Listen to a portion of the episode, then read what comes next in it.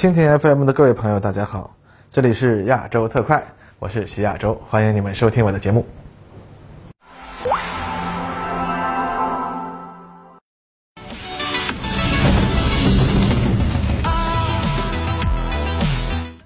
各位朋友，大家好，欢迎收看亚洲特快。最近，英国媒体祖传的阴间滤镜它又来了啊！《金融时报》发表了一篇新闻，说我们八月份进行了一次能够携带核武器的高超音速导弹实验，说我们的高超音速飞行器啊飞出了大气层，环球飞行以后啊又回来了啊，落点啊距离所谓的预定靶区偏差了几十公里啊！这把我们的航天科学实验说成是导弹实验，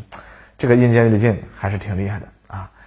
那么关于这个问题啊，咱们首先要澄清一下。一九八三年，我国就加入了外空条约。该条约第四条内容如下：各缔约国保证不再绕地球轨道放置任何核武器或其他类型的大规模毁灭性武器的实体，不在天体配置这种武器，也不以任何其他方式在外层空间部署此种武器。那我们知道，冷战期间啊，苏联它有一种 R 三六 O 环球导弹，这种导弹能够将弹头送入近地轨道，从而实际上实现了射程无限。可以经过南极上空，从美国反导雷达预警系统部署的比较稀疏的方向进入。当时啊，美国认为这种环球导弹能够趁虚而入，首先啊敲掉美国的导弹预警系统或者指挥节点。不过从字面上来讲，R36O 还不完全符合外空条约所规定的在绕地球轨道上放置核武器的定义，它属于啊部分轨道轰炸系统，也就是说弹头没有绕地球飞行一圈儿。因此呢，虽然1967年的外空条约就已经生效了。但是实际上，R36O 的发展仍然继续进行。一九六九年，这种导弹进入了实际部署，部署在拜克努尔航天发射场附近的十八个发射井中。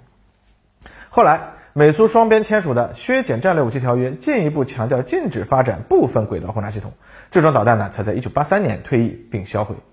但是呢，重点来了，削减战略武器条约是一个当年美苏、今天美俄的双边条约。所以呢，部分轨道轰炸到底符不符合外空条约的限制？这事儿吧，它是一个国际法的空子。理论上来说，除了美俄之外的国家就可以援引苏联当年的 R36O 的先例，部署此类的导弹。当然了，这里我们肯定不是暗示我国要开发这类武器啊，只是说这东西啊，它不违法。哈，当然了，这事儿啊也套不到我们头上啊，因为我国并没有把核武器发射到地球轨道上去啊。另外，《金融时报》发表的这个发射日期也很有问题，因为二零二一年七月十六日，我国进行了亚轨道重复使用演示验证项目的运载器，该运载器平稳着陆于阿拉善右旗机场，首飞任务取得圆满成功。这是继我国九月份进行可重复使用飞行器首次飞行以后，又一次在这一领域的成功。当然。从二零二一年飞行任务可以被称为首飞啊，也可以看出这次试验的飞行器与去年进行试飞的飞行器并非同一型号。那么二零二一年八月进行试飞的又是什么东西呢？啊，十月十八日，我国外交部发言人赵立坚在例行记者会上回应了外媒关于这次航天发射的报道。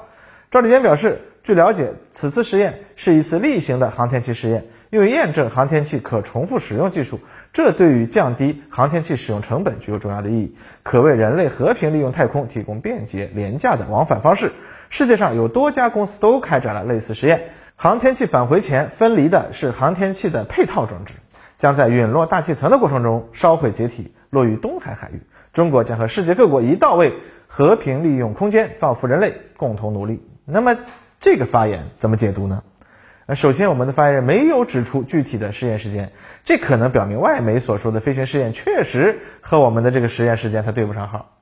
但是我们就不去指出他们的这个低级错误了，你爱咋地咋地吧啊。那这次发言所说的很可能其实就是今年七月的可重复使用航天器飞行试验。第二呢，确认了我们的这次航天发射试验是一次基于和平目的的试验，它是为了验证航天器可重复使用技术吗？并不是外媒所称的导弹试验。所谓的导弹试验啊，是对我们和平的航天飞行的阴间滤镜。这次试验中，这架飞行器也已经成功着陆了呀，而不是偏离目标几十公里啊！啊，所以我猜这可能是《金融时报》的又一个阴间滤镜，把这次成功的自主着陆说成这是偏离靶区几十公里，这也是可以哈。还有个第三，就是指出了我们的航天器在返回前还分离了一个配套装置。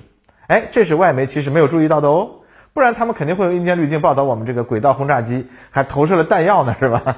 嗯，当然了，从发言人的话来看，这个配套装置很可能是一个火箭助推器，用于在外层空间飞行时啊调整飞行器轨道，在着陆前呢将其抛弃。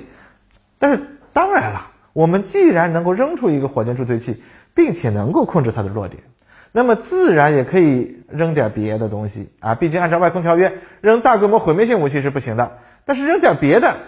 是不是没毛病了呢？哈，所以发言人的这个话呀，用日常语言翻译一下，还是这样子说的啊。啊，没错，我们试射了。哎，这是一次和平的试射，而且你们没注意到吧？我还在轨道上扔了个东西呢，嘿嘿啊！其实，在类社长之前的视频里就已经分析过，我国的高超声速飞行器技术水平，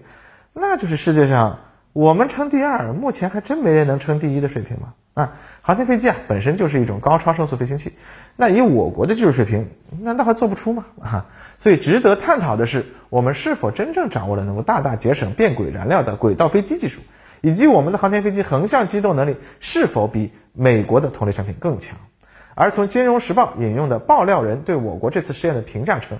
此次试验表明中国在高超音速武器方面取得了惊人的进步，而且比美国官员意识到的要先进的多。那如果这么说的话，我看上面这两个问题的答案啊，很可能就是没错啊，我就是能做到啊，你想怎样？至于能飞这么快的航天飞机啊，它用来干什么？这个事儿吧，我们一定是执行和平任务的啊，为人类的未来谋福利啊啊！那别忘了，我们还有个腾云飞行器的远大目标等着实现呢。